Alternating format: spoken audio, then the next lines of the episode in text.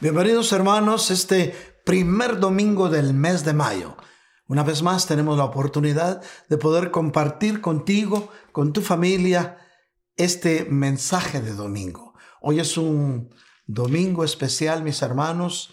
Vamos a ministrar la palabra de Dios, la cual yo te pido que digas, Señor, permite que tu palabra entre a mi corazón y al corazón de mi familia para que se haga rema y nos fortalezca.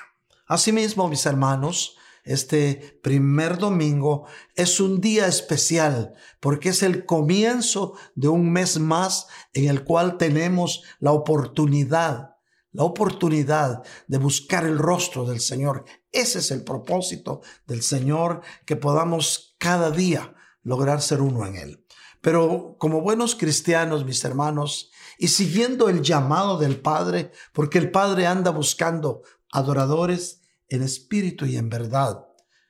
Vamos a dar tiempo a la alabanza. Prepara tu corazón y haz que en ti pueda nacer ese cántico nuevo, que pueda haber ese anhelo, esa esperanza de alabar y bendecir el santo nombre de nuestro Señor Jesucristo. Adelante, alabanza. Aleluya, vamos a cantar al Señor que Él ha sido bueno y que cantaremos por sus misericordias, por sus maravillas, por su amor tan grande hacia nosotros. ¿Cuántos pueden decir amén?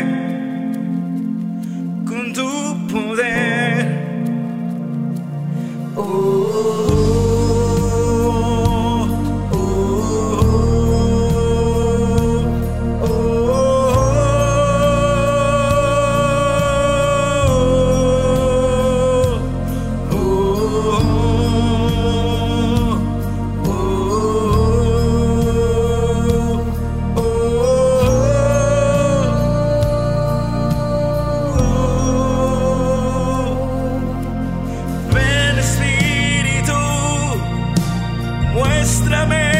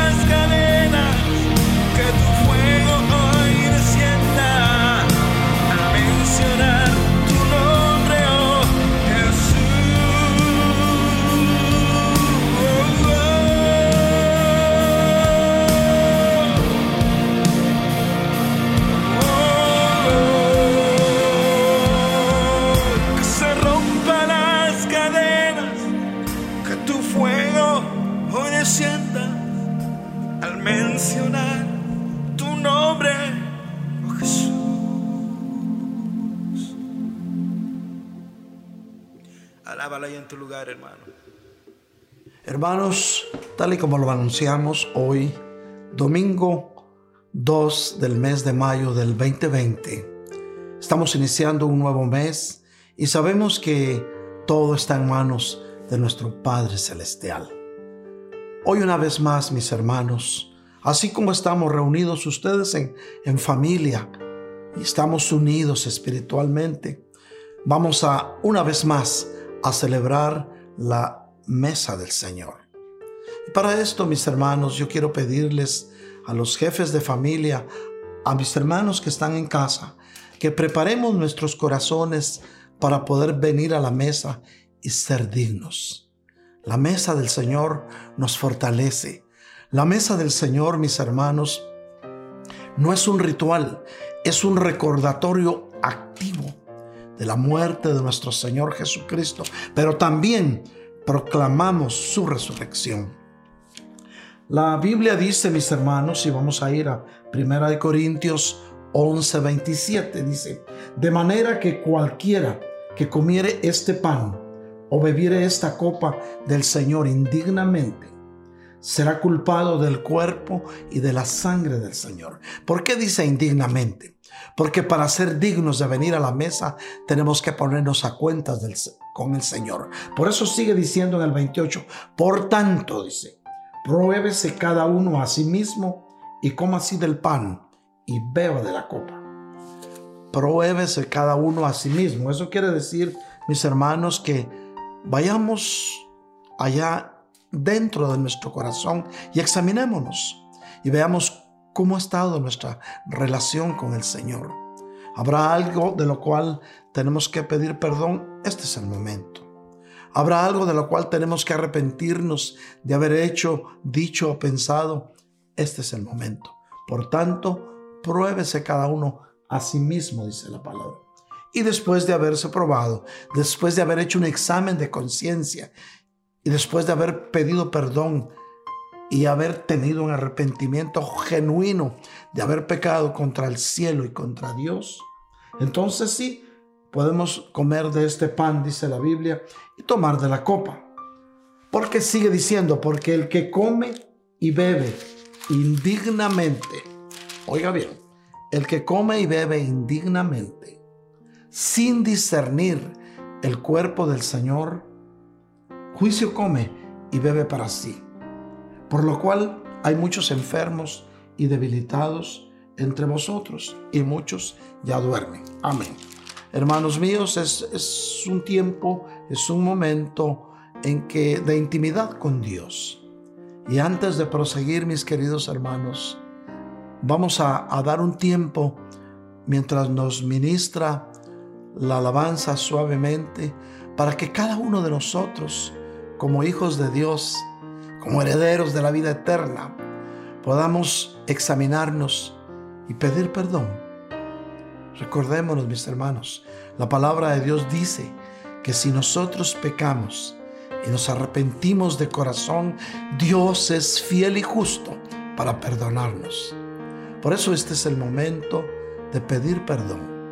Cierra tus ojos y tengamos un momento de reflexión con nosotros mismos. Allí, en la intimidad de tu hogar, con tu familia, tú como jefe de familia, hermana, si tú no tienes esposo, recuérdate que Dios es el esposo de las viudas y el padre de los huérfanos.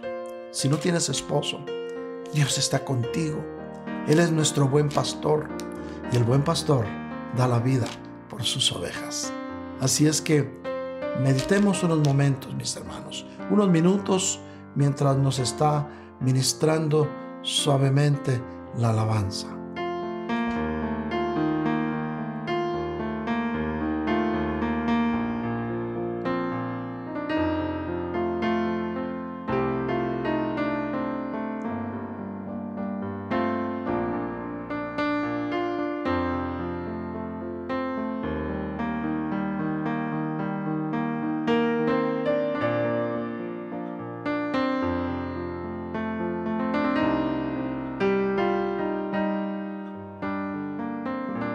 Amén. Hemos tenido tiempo de ponernos a cuentas con el Señor.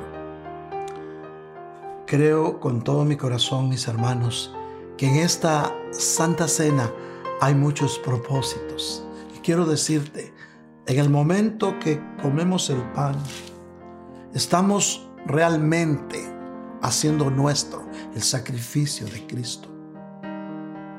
Él ya pagó en la cruz del Calvario por todas nuestras enfermedades, por todos dolores, nuestros dolores, y apagó el precio de tu paz.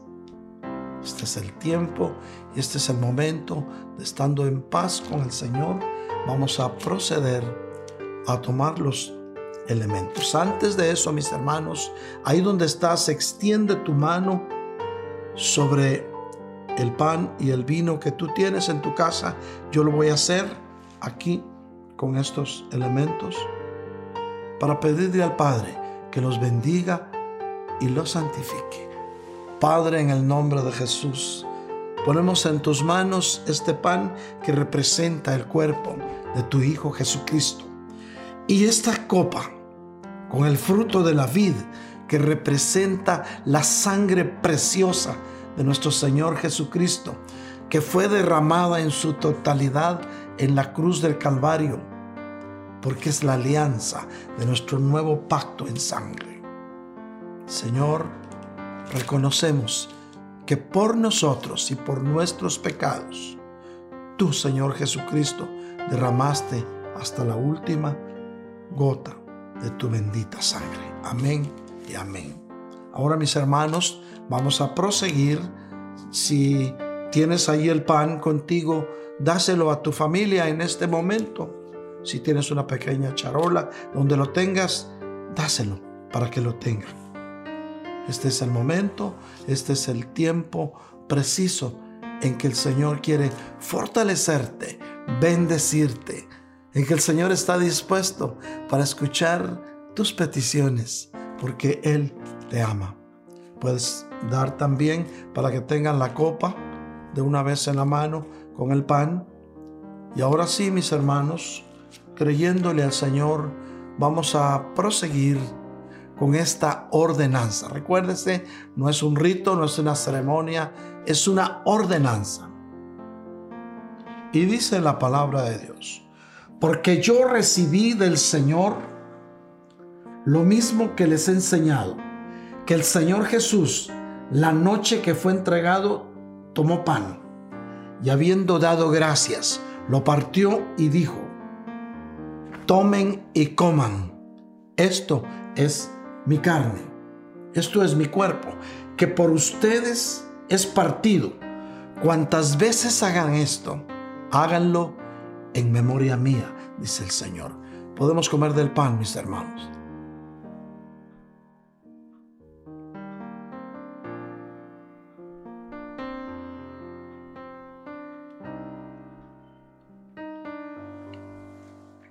Asimismo, tomó también la copa después de haber cenado y dijo, esta copa es el nuevo pacto en mi sangre. Hagan esto todas las veces que lo beban en memoria mía. Así, pues todas las veces que coman de este pan y tomen de esta copa, la muerte del Señor anunciarán hasta que Él venga. Podemos tomar de la copa, mis hermanos. Gloria a Dios. Él nos ha hecho libres. Dale un aplauso al Señor ahí donde estás. Él nos ha hecho libres. Nuevamente somos libres. Este es el momento en que recibas la fortaleza que Dios te da. Que recibas en este momento ese acto de, amor, ese acto de entrega de nuestro Señor Jesucristo, porque ya fue derramada su bendita sangre. Y con esto se inició este nuevo pacto. Hermanos míos, somos del nuevo pacto de Cristo. Amén y amén. Hermanos míos, vamos a dar paso a la palabra y para esto voy a pedirles que abramos nuestras Biblias en el libro del apóstol amado, el que se recostaba en el hombro del Señor Juan. Vamos a ir a Juan 17 del 20 al 24. Juan 17 del 20 a 24 lo vas a tener en tu pantalla. Leemos la palabra del Señor con el respeto que merece y dice así. Pero no ruego solo por estos, sino también por los que han de creer en mí, por la palabra de ellos, para que todos sean uno. Repite conmigo ahí donde estás, para que todos sean uno. Un llamado a la unidad como tú, oh Padre, estás en mí y yo en ti, que también ellos estén en nosotros, para que el mundo crea que tú me enviaste. Recuerda, es nuestro Señor Jesucristo orándole al Padre. La gloria que me diste, dice el Señor, les he dado, para que sean uno, así como nosotros somos uno. Cuando dice el Señor nosotros, Está hablando de Él y el Padre. la comunión del Cristo de la gloria con el Padre Celestial. la gloria que me diste les he dado para que sean uno, así como nosotros somos uno. Yo en ellos y tú en mí, para que sean perfeccionados en unidad, para que el mundo sepa que tú me enviaste y que los amaste tal como me has amado a mí. Padre, quiero que los que me has dado estén también conmigo donde yo estoy, para que vean mi gloria, la gloria que me has dado, porque me has amado desde antes de la fundación del mundo. Amén. Padre Santísimo, te damos gracias por esta palabra. Sabemos, Señor, que en esta porción de tu palabra, eres tú, mi Señor Jesús, orándole al Padre y pidiéndole por nuestra unidad, pidiéndole para que seamos uno, para que tengamos unidad entre nosotros y para que el Padre nos muestre la gloria, la gloria que te ha sido dada y que nosotros podamos estar contigo y así contemplar tu gloria y compartir una eternidad. Señor, gracias por este pueblo que está pendiente de este servicio. Bendice a cada familia, Señor, ahí donde están. Y que cada uno de tus hijos y tus hijas que están escuchando y viendo esta, este servicio, puedan ellos tener en su corazón el anhelo ferviente de ser uno en ti, Señor. Porque es un llamado más a, a la unidad y que todos podamos con este pueblo tuyo contemplar tu gloria, Señor. Estamos conscientes y estamos seguros que pronto llegará ese día en que te veremos cara a cara. Por eso, Señor, queremos no solo tener tus mandamientos, sino queremos guardarlos, porque tú prometiste que el Padre nos amará y tú te presentarás a nosotros. Queremos verte, Padre. Señor, gracias también por, por, los niños que tú permites que estén en tus caminos. Bendícelos, guárdales su inocencia, Señor. Por cada matrimonio, Señor, para que haya unidad entre ellos. Reprendemos, Señor, toda chanza, toda acechanza del enemigo que quiera separar vidas. Hoy, Señor, atendemos a tu llamado de unidad porque queremos ver tu gloria. Permite, Señor, que junto con este pueblo que te ama, un día estemos en tu presencia. Señor, gracias por la oportunidad nuevamente. Ponemos en tus manos este servicio. Amén y amén. Hermanos míos, la voluntad de nuestro Padre Celestial es que seamos uno en Cristo. El Señor quiere que entendamos que nosotros no somos. Recuérdense que hay números ordinarios, ¿verdad? Ordinales. Es primero, segundo, tercero, cuarto, quinto. Entonces, cualquiera dirá, yo quiero ser el primero.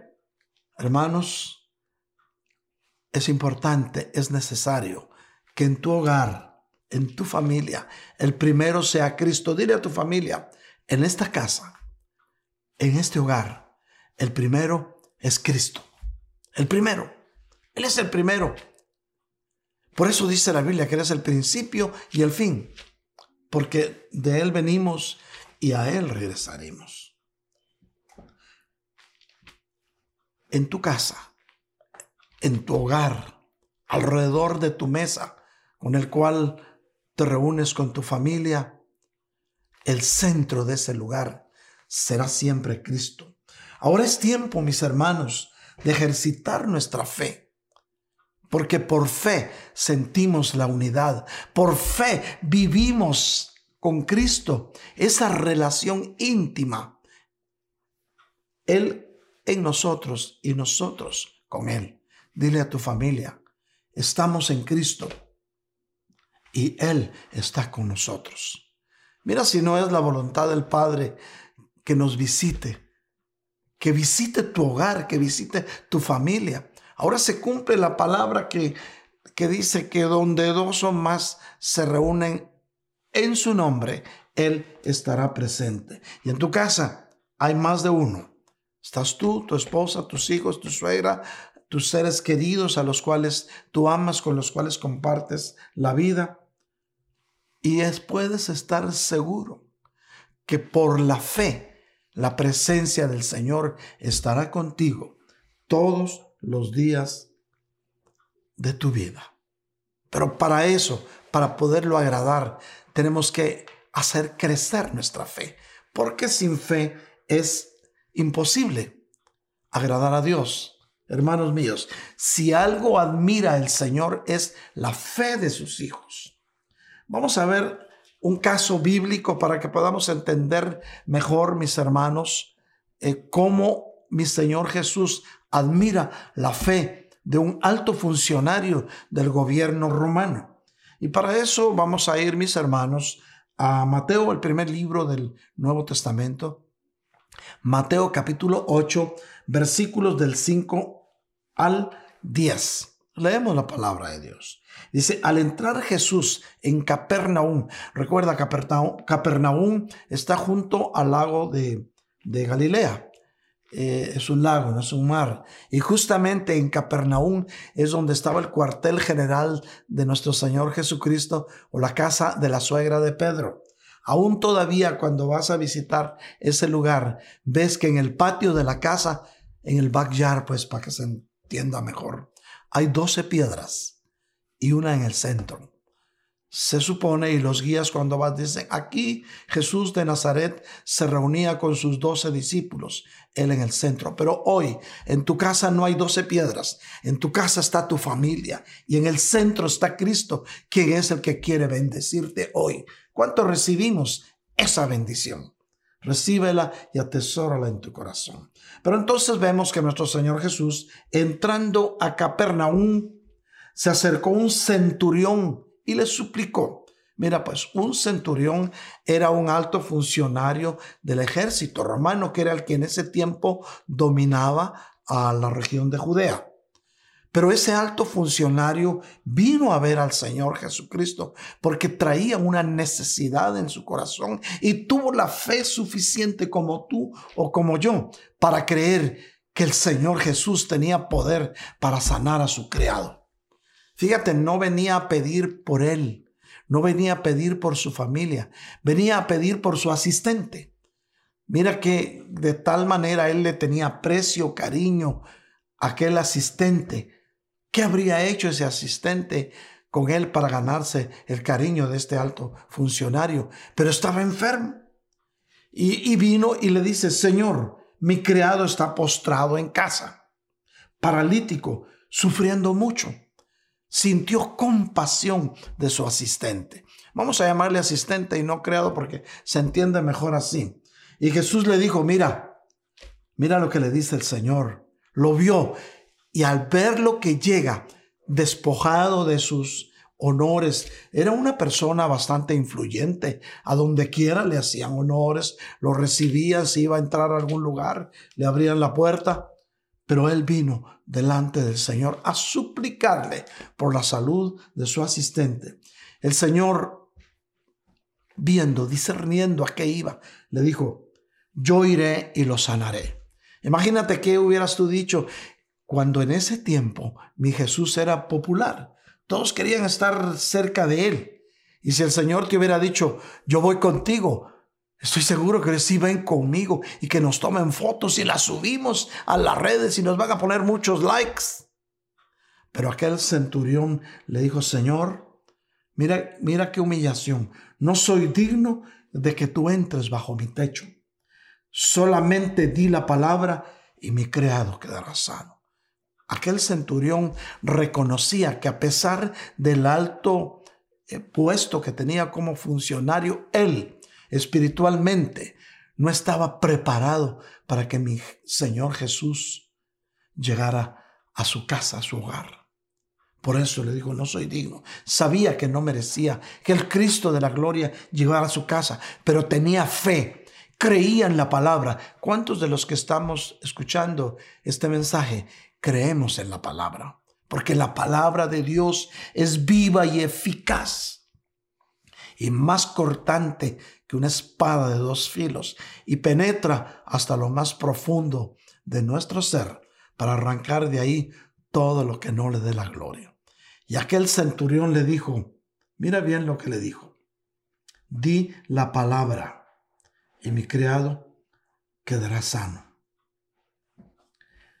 Y luego le, le, da un bosquejo de lo que él hacía. Le dijo, no, Señor, yo también, y mira, le dice, yo también soy hombre eh, bajo autoridad, con soldados a mis órdenes. y digo a este ve y este va.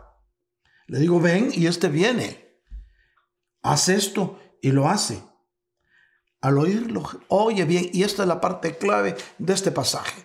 Al oírlo, mi Señor Jesús dice que se maravilló. Y los que lo seguían también.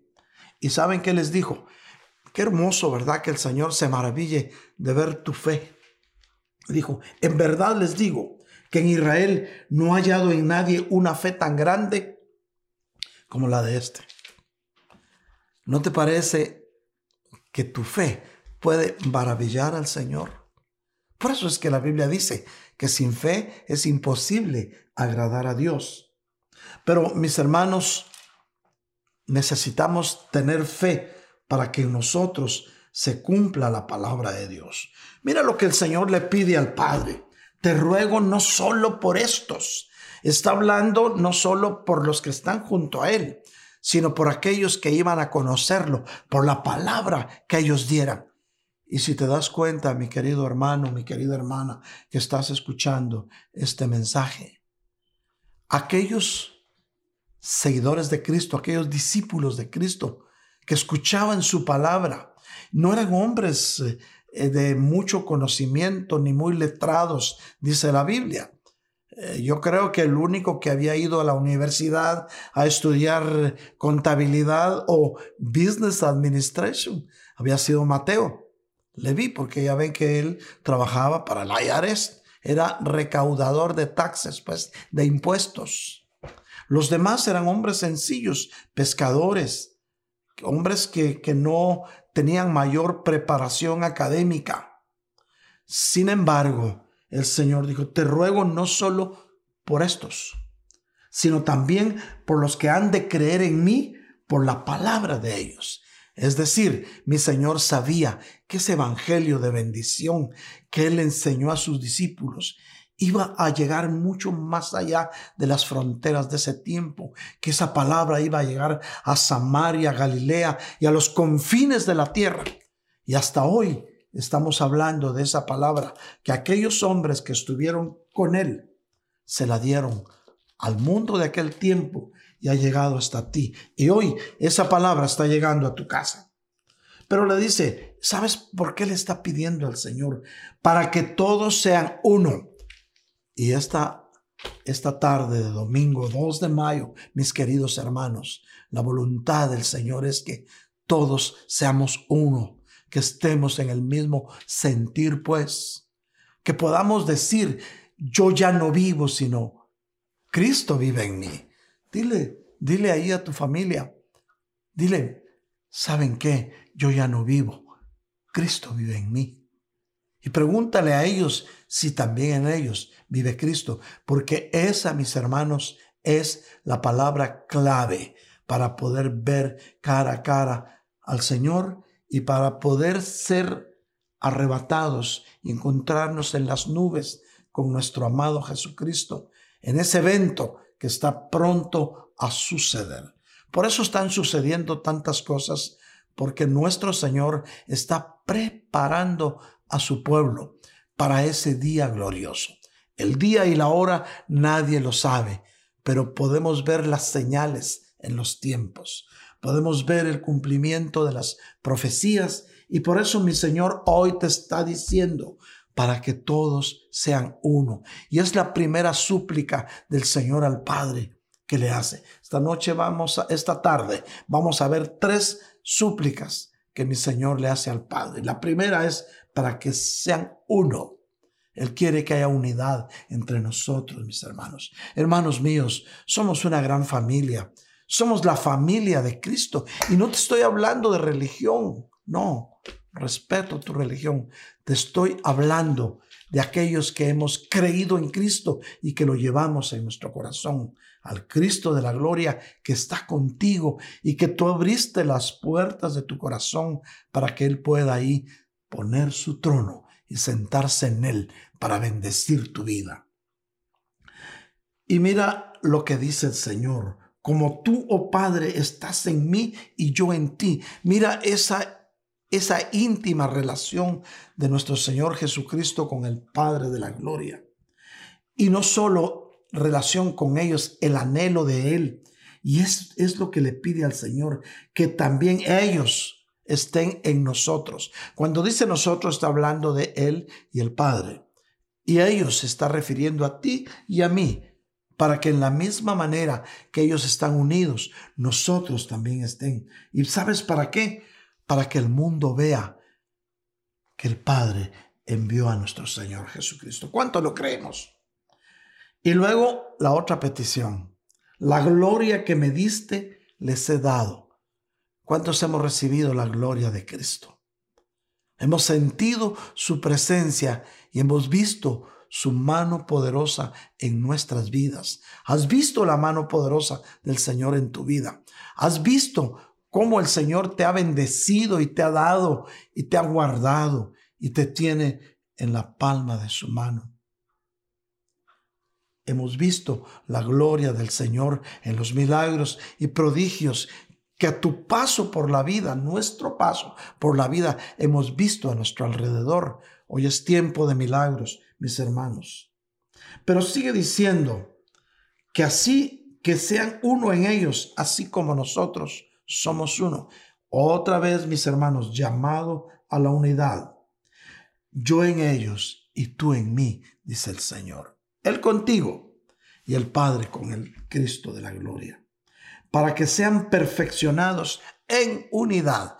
Fíjate que el Señor no se conforma con, que las cosas salgan a la y se va, que salgan, oh sí, más o menos. No, el Señor quiere que podamos ser perfeccionados en unidad. Eso quiere decir, para que tú y yo podamos llegar a la altura del varón perfecto. ¿Me escuchas, mi querido hermano, mi querida hermana?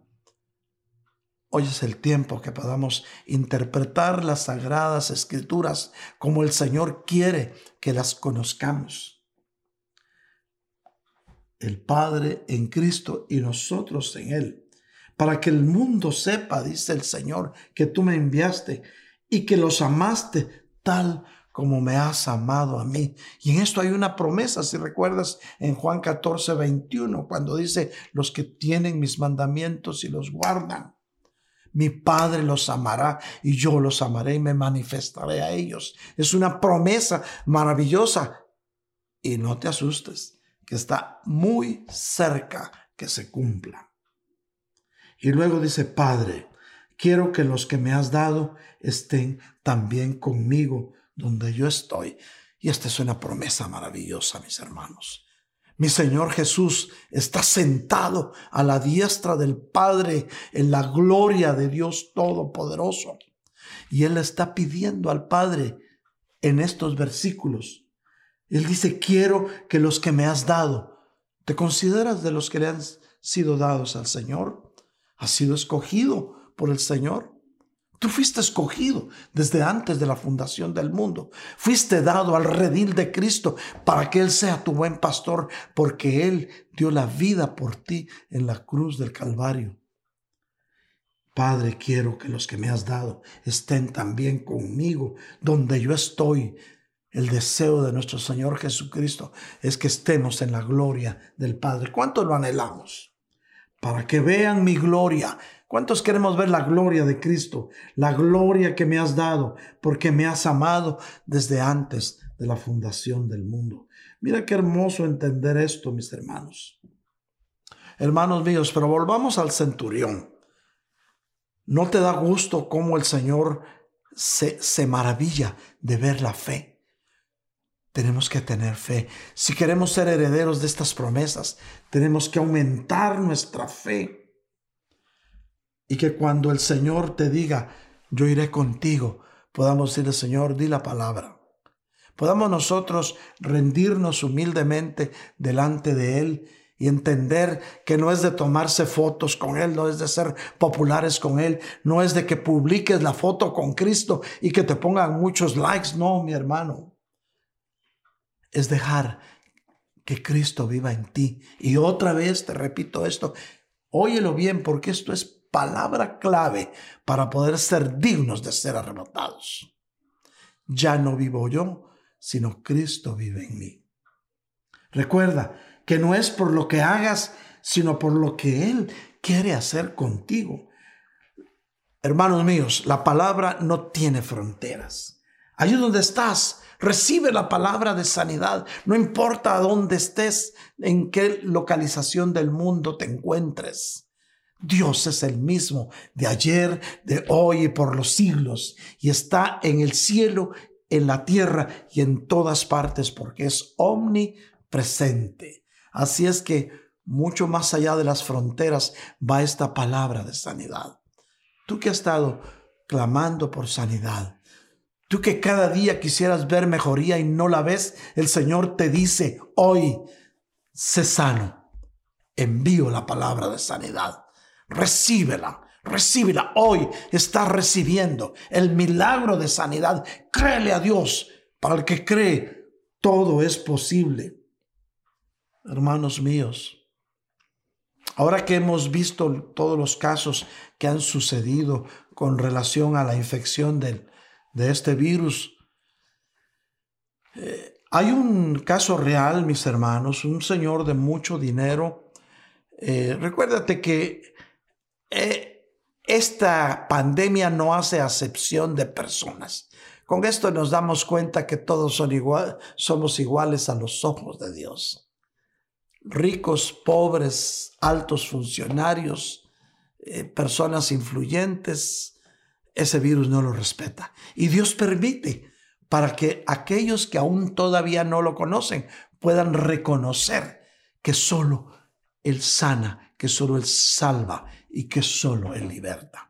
Pues cuentan que este señor de mucho dinero se enfermó y no quería salir de su casa, pero de repente se dio cuenta que le costaba respirar sus pulmones se habían llenado de, estaban saturados de flema y le costaba respirar. Entonces pidió una ambulancia y los llevaron al hospital. En el hospital, recuerden que una persona de mucho dinero no podía tener eh, eh, las facilidades de los servicios públicos, tenía que pagar por ellos. Y si tenía aseguranza, su deducible iba a ser bien alto.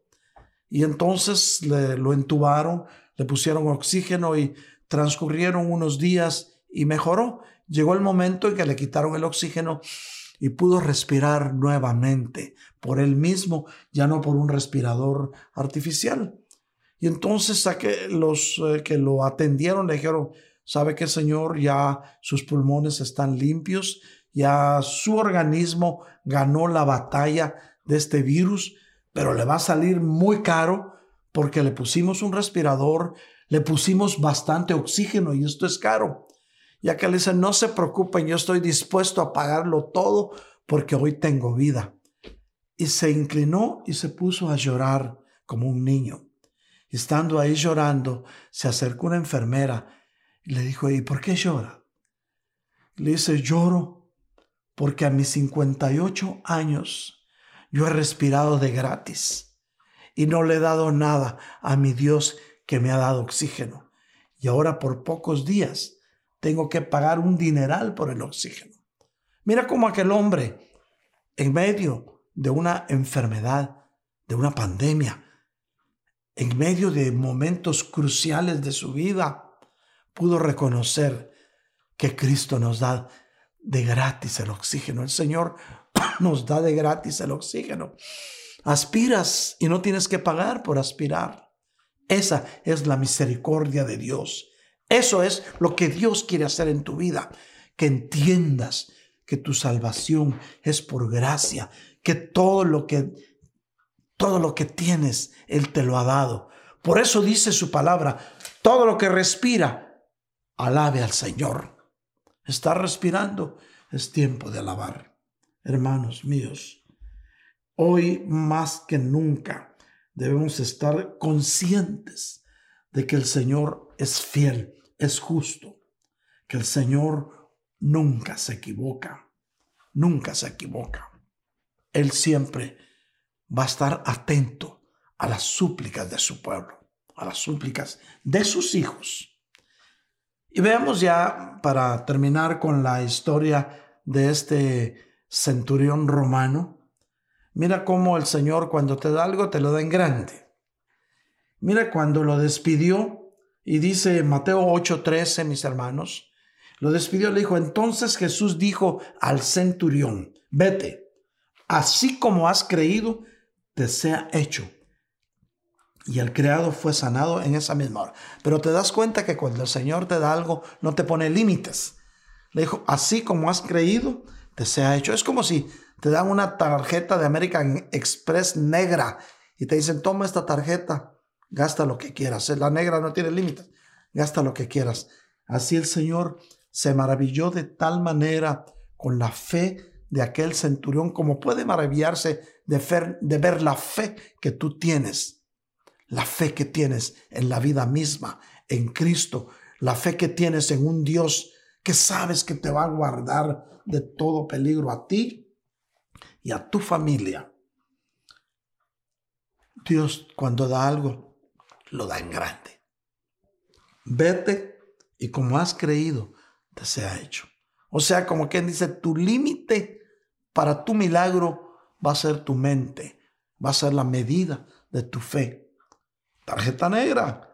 Tarjeta negra sin límites de American Express. Y no estamos haciendo propaganda American Express porque otras tarjetas también tienen la, la color silver, la color dorado y la negra.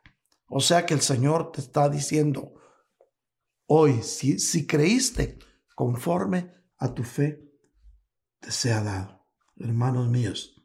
Y hay otro caso también en la Biblia en que mi Señor Jesús se maravilló de la fe de aquella persona. Y vamos a ir entonces, mis hermanos, a Mateo 15 eh, del 25 al 28. Vemos ver, vamos a ver a una mujer de la región de Tiro y Sidón, le decían Sirofeniza. Y miren lo que dice la palabra. Pero acercándose ella, se postró ante él diciendo, Señor, ayúdame. Recuérdate, aquella mujer había estado tratando de hablar con el Señor porque a él lo seguían multitudes en ese tiempo, mis hermanos. Jesús estaba de moda.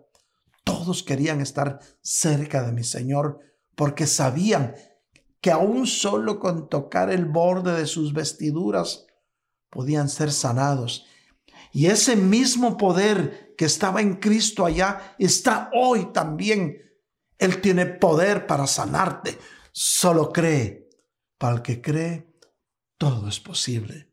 Hoy es tiempo, mi hermano, mi hermana, de ejercitar tu fe. Si las noticias que te han dado sobre tu estado de salud no son alentadoras, aunque tú creías que lo eran, hoy es tiempo de ejercitar tu fe. Conforme creas, te será dado. Aquella mujer hizo todo lo posible por ver al Señor y hasta los mismos discípulos le dijeron al Señor, despídela ya, despídela ya, mira, te está estorbando. ¿Qué tal si el Señor le hace caso a sus discípulos?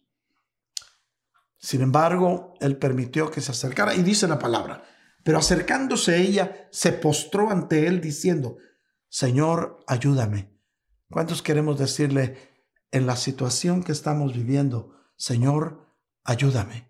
Posiblemente tu problema no es dinero porque nos hemos dado cuenta que la mayoría de hermanos y hermanas de la congregación, todos están siendo bendecidos porque están trabajando y Dios los ha guardado. Pero tal vez tu problema sea otro. Recuérdate que no siempre van a ser solo problemas económicos.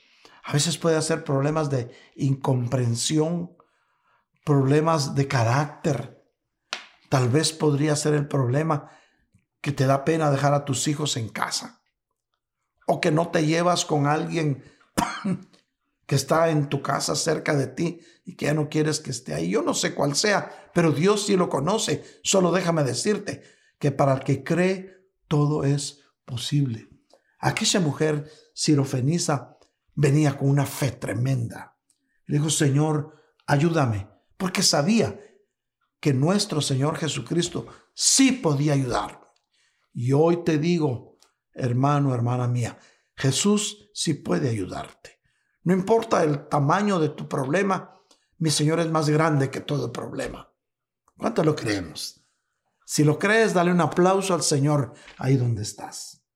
Y le dice, y él le dijo, Señor, ayúdame. Y el Señor le dijo, no está bien tomar el pan de los hijos y echárselo a los perrillos. Como que el Señor le estaba recordando aquello que a los suyos vino. Pero sigue diciendo la palabra, y los suyos no lo recibieron. Pero aquella mujer no se dio por vencida. Cuando estés clamando al Señor, cuando estés suplicando por un milagro, hermano, hermana mía, no te des por vencido. Créele a Dios, que es el amigo que nunca falla. Ahí donde estás, tu relación familiar va a mejorar, porque hoy el Señor te dice, para que seamos uno en Cristo. Dios va a restaurar la relación que creías perdida.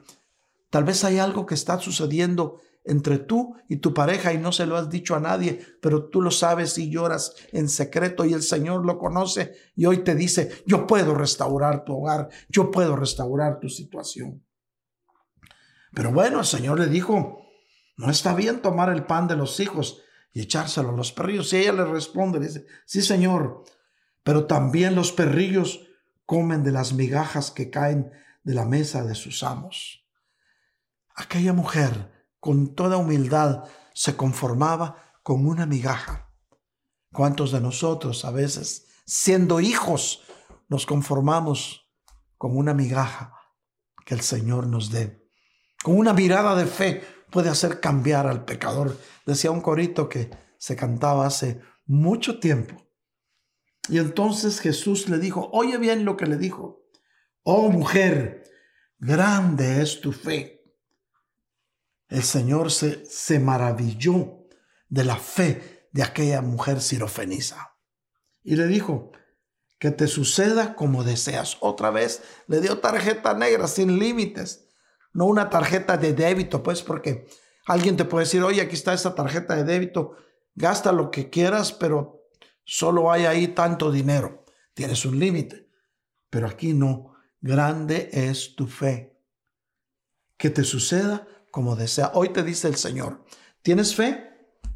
Que te suceda como deseas. ¿Qué es lo que quieres? ¿Quieres ser sano en este momento? Recibe sanidad en el nombre poderoso de Jesús de Nazaret. Hay poder en Cristo. Hay poder en la sangre de Cristo. Jesús tiene poder para sanarte. Recibe sanidad. También le dijo el Señor, oh mujer, grande es tu fe, que te suceda como deseas. Mi Señor Jesús se maravilló. Pero recuérdate, mi hermano, una moneda tiene dos caras. El Señor así como se maravilló de la fe, tampoco hizo milagros en Nazaret por la incredulidad de la gente. Fíjate. Se puede maravillar de la fe, pero en otro lado de la moneda es, si no tienes fe, si hay incredulidad, si sigues metido en el error que estabas cometiendo y no te arrepientes, hermano, el Señor no va a hacer milagros. En la región de Nazaret, por la incredulidad de la gente, no hizo milagros. Y Jesús dijo, no hay profeta sin honra sino en su propia tierra y entre sus parientes y en su casa. Para eso vamos a ir a Marcos 6, del 4 al 6. Y dice, y no pudo hacer ahí ningún milagro, solo sanó a unos pocos enfermos sobre los cuales puso sus manos. Estaba maravillado, oye bien, estaba maravillado de la incredulidad de ellos. Al Señor le extraña, dice, pero ¿cómo? ¿Cómo? Dicen, aquí están viendo la tempestad y no se arrodillan. ¿Cuántos están viendo las señales y no se arrepienten y siguen haciendo lo mismo? Pero tú que has creído, aumentemos nuestra fe, seamos uno en Cristo, porque veremos la gloria de Dios. Hermanos míos, estaba maravillado de la incredulidad de ellos y recorría las aldeas de alrededor enseñando. Hermanos, sin fe es imposible agradar a Dios. Si vemos entonces en los versículos que leímos al principio, hay tres peticiones de oración de mi Señor Jesús. Hermano, hoy es tiempo de salir a buscar a Jesús, porque en Él reposa todo el poder que puede desatar tu fe. Juan 17, 11. Y dice así la palabra ya no estoy en el mundo, pero ellos sí están en el mundo. ¿Quiénes son ellos? Tú y yo, que aún estamos en el mundo. Y yo voy a ti, dice el Señor. Pero mira lo que dice el Señor. Padre Santo, guárdalos en tu nombre. Recibe esta palabra. El mismo Señor Jesús suplicándole al Padre, Padre Santo, guárdalos en tu nombre. Es para ti esta palabra, mi hermano.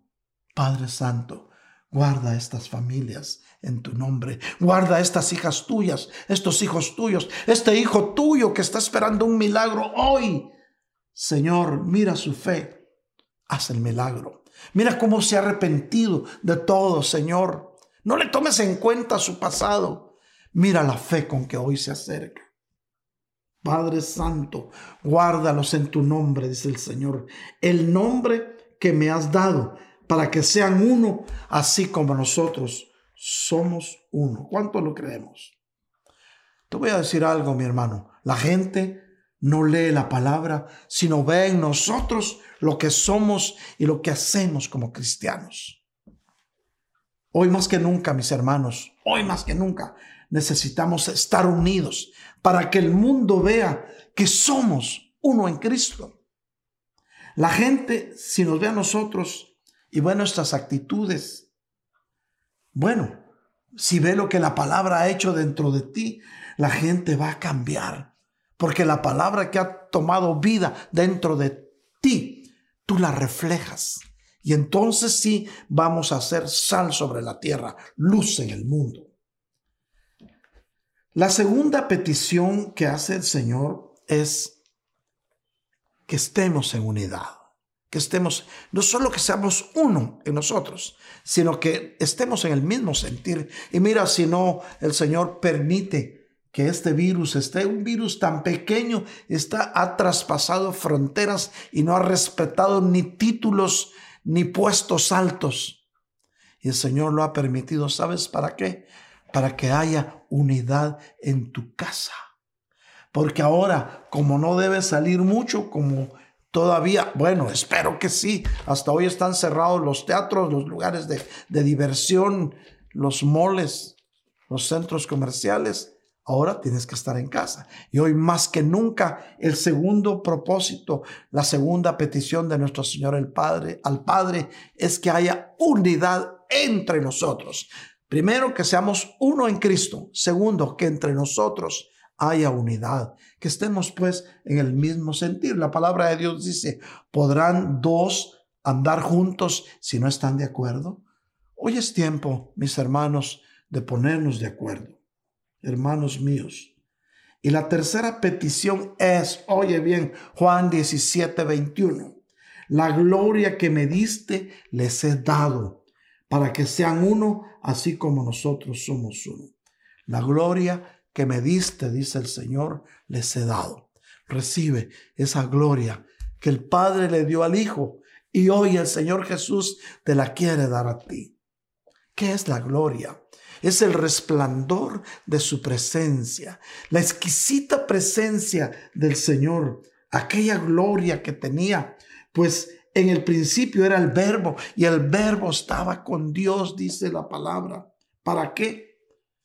para que seamos uno en Él. Se cumple una promesa, mis hermanos. Él hará volver el corazón de los padres a los hijos y de los hijos a los padres. Así como decíamos el miércoles, que volverá el espíritu de Elías en el final de los tiempos. No estamos diciendo que Elías venga él mismo, no. El poder que Dios había puesto en Elías ahora va a volver para restaurar hogares, para restaurar relaciones, para restaurar matrimonios, para restaurar las relaciones de los hijos a los padres. ¿Cuántos hijos han estado separados y no querían saber nada de sus papás? Pero hoy es un tiempo de unidad. Así encontrará el Señor a la iglesia cuando venga como su novia, unidos. Recuérdate, Cristo viene por una iglesia unida. Hermano, actualmente muchas casas están divididas. Y una casa, una familia dividida no prevalecerá. La palabra de Dios dice en Marcos 3:25, y lo vas a ver en tu pantalla. Marcos 3:25. Si una casa está dividida contra sí misma, esa casa no podrá permanecer. Dios permitió todo esto para que nuestra casa se una, para que tu casa se una. La voluntad de Dios es que seamos uno en Él. Se acabaron los pleitos, mis hermanos. Hoy es tiempo de creer, hoy es tiempo de aumentar nuestra fe. Hoy es tiempo de levantar juntos manos limpias para alabar y bendecir el glorioso nombre de nuestro Señor Jesucristo. Hermanos míos, ahora se cumplirá esta palabra. Oye bien, le hemos dicho muchas veces y casi siempre al final de todo servicio, tanto en la iglesia como en estos servicios virtuales, los decimos siempre, pero hoy lo vamos a leer.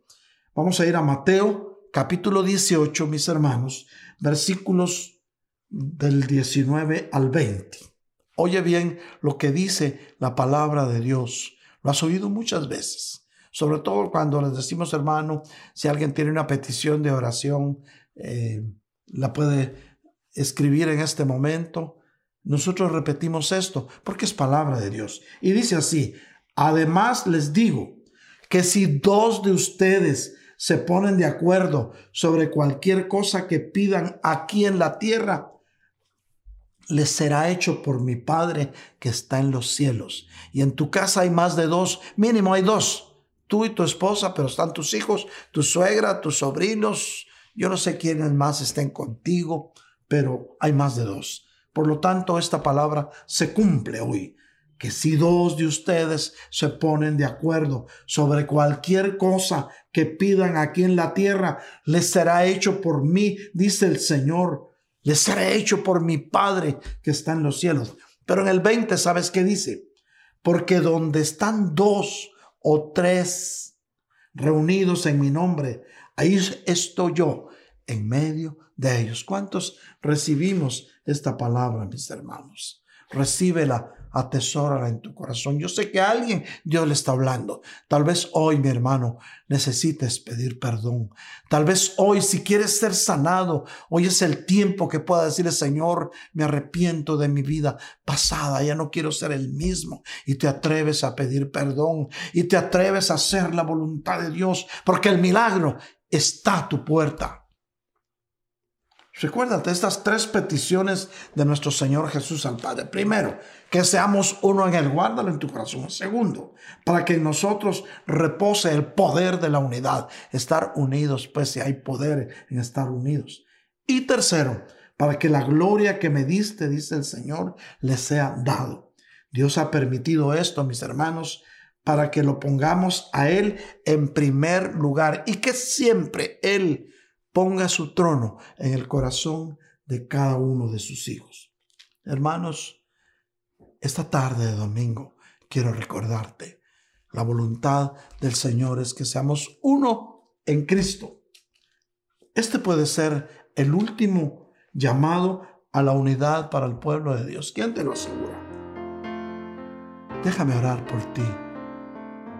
Padre, en el nombre de Jesús está, mientras nos ministra suavemente la alabanza.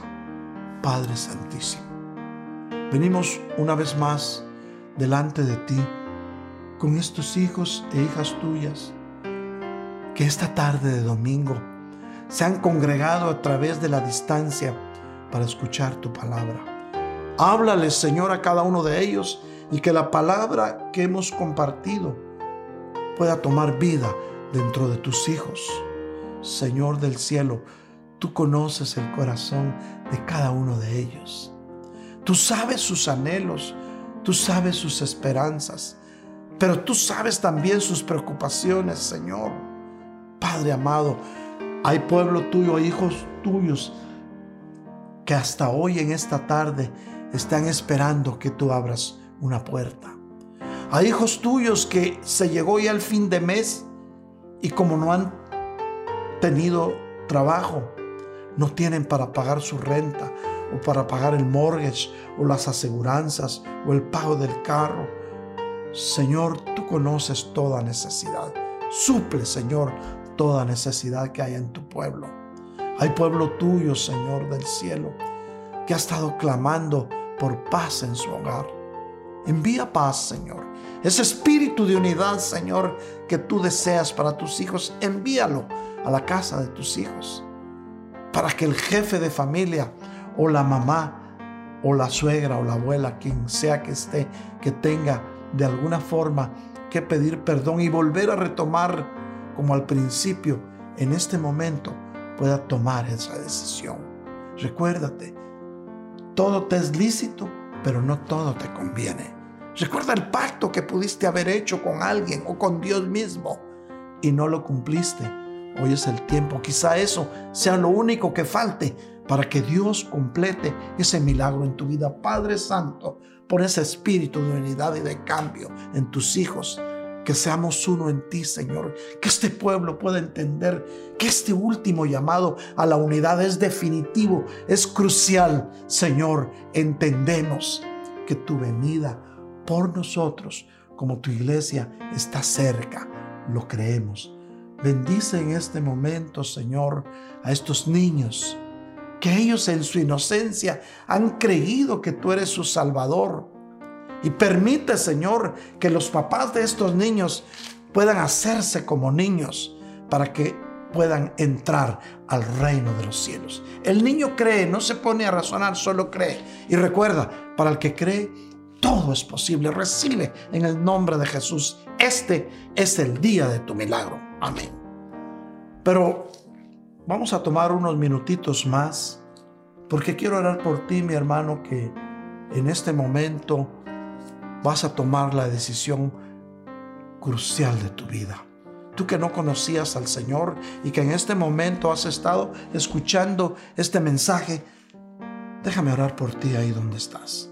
Si eres mujer, si eres varón, inclina tu rostro y repite conmigo. Señor, esta tarde de domingo, yo me arrepiento de mi vida pasada.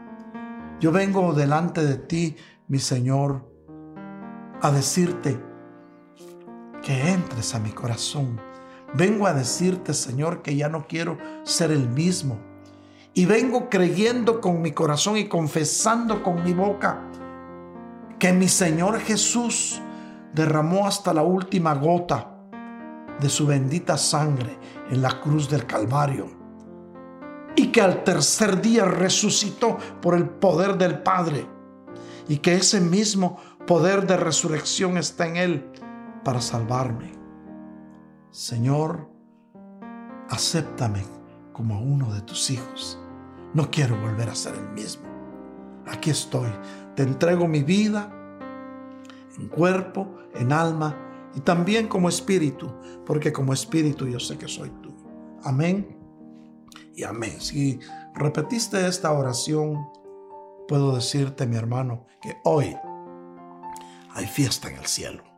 Los ángeles danzan de emoción, porque tú viniste de regreso a la casa de papá.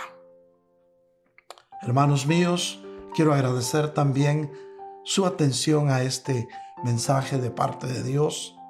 Espero que haya llegado a su corazón. También quiero agradecer a los hermanos, algunos hermanos que han tenido a bien invertir en el reino de los cielos a través del sistema.